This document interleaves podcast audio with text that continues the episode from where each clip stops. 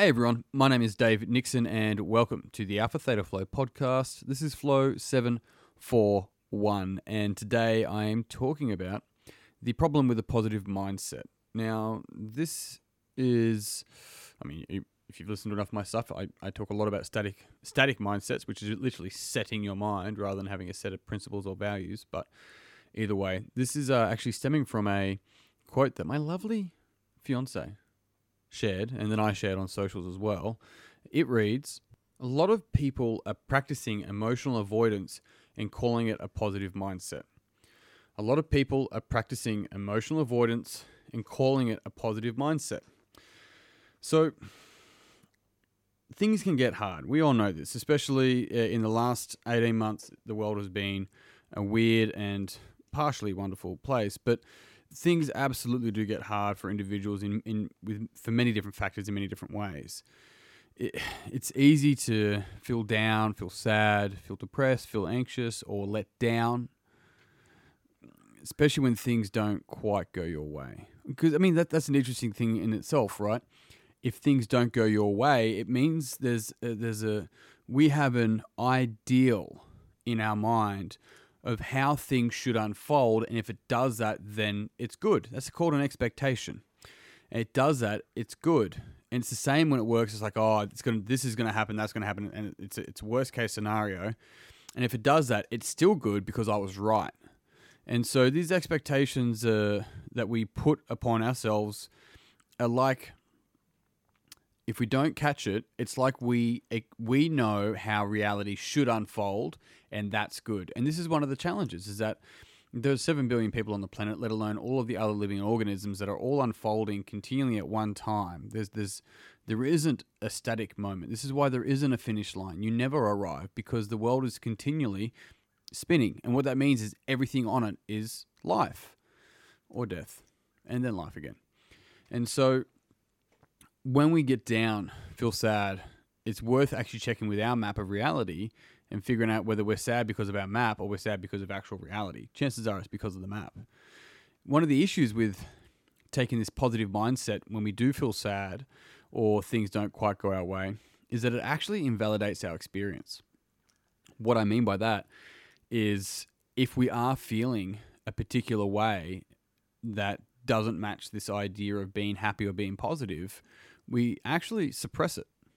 We suppress that for the sake of being positive, which is an extremely negative thing to do.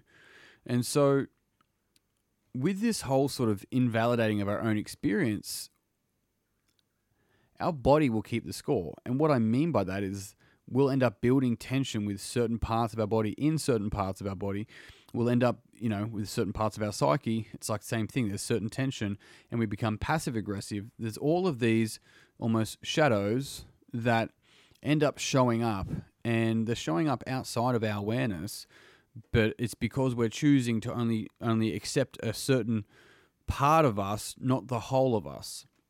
This is one of the challenges of just taking a positive mindset to a situation where someone has let you down, uh, and you're like, I'm just gonna, you know, avoid them and not deal with them because I, I only positive vibes. It's like that is significantly negative vibes. We, as people, we we are sharpened through difficult conversations. Those difficult conversations are not positive vibes. They're usually really challenging things, and this is what I mean. And what we're looking at when people are actually practicing emotional avoidance rather than emotional maturity. And so,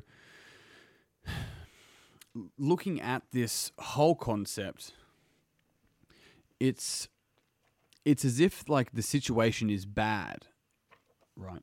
So we look at it and we go, this whole situation is bad, so I have to try and respond to it, which sometimes ends up becoming a reaction respond to it in a way that's that I deem or maybe I deem is positive because other people look at me and think it's positive and I just take it in my stride but really it's like building up with inside me and it will burst it always does here's the thing about positivity and happiness if all we're doing is chasing happiness it's like living in a desert where it's always hot it never rains nothing nothing lasts long there. We dry out. We have to understand that there is always this beautiful sunshine after the rain. Plants, life comes from both rain and sunshine. And so, if we can take that analogy and understand it's the same thing for us, that growth comes through this difficult, dark period that feels heavy and and hard to really get a grip on anything. Out on the other side of that, when you go through it, there's growth. There always has been, there always will be. And it doesn't feel positive at the time. But we need to be able to navigate the dark clouds within ourselves and understand those emotions. One of the ways that we can do this, there's two ways, right? So there's I'm going to I'm going to talk about one which is more self-referent, the other is more other-referent for two different types of examples. Let's start with other-referent it is common, and I've had this experience because I, I I know I can be significantly more forward than the average person. Not that I've done a, a quiz on that, but you get my point. And I've had people in the past be like, "Fuck it, I'm just not going to deal with that type of negativity or you know, whatever the case might be for them." The difficult thing about that is that neither person gets to grow emotionally from that. And so even though we go, I'm just not going to deal with it, and I'm going to be the bigger person it's actually you're avoiding those difficult conversations. Now, of course, this is contextual depending on the actual individuals and whether they're reasonable and so forth. The question worth asking is Are you being reasonable? Are you willing to listen? Are you willing to put your feet in their shoes without taking your values into their, their, their um, without carrying your values over? And so, rather than seeking a positive mindset, rather than seeking, seeking uh, a good vibes only inner circle, seek people who are emotionally mature. Seek people that are willing to have difficult conversations. You can learn from them because the more difficult conversations we have, the less difficult conversations we have. It's the same as training. The more you train, the easier what you used to be able, you know, what used to be challenging, it becomes. It's the same with those difficult conversations. You are able to bring things up because your friendships that were worth having, they lasted past that. And that's what's really important is that if your friendship can't last through a difficult conversation, the question is it's worth asking, is it actually a friendship? Is it one that you're willing to continue to have? It might be worth navigating that. Maybe you're the person that hasn't been reasonable. Once again, something to reflect on. For the self, this is one of the things that I have leaned into a lot and it, it really has its. I mean, it probably doesn't have its origins within Stoicism, but it definitely is a cousin of Stoicism, and this is rational optimism. This is the ability to look at facts, to look at the situation, to to not just paint this this one you know, bright color over every situation as if everything has to be positive. It's simply rational optimism. It's being able to look at the facts and maintain hope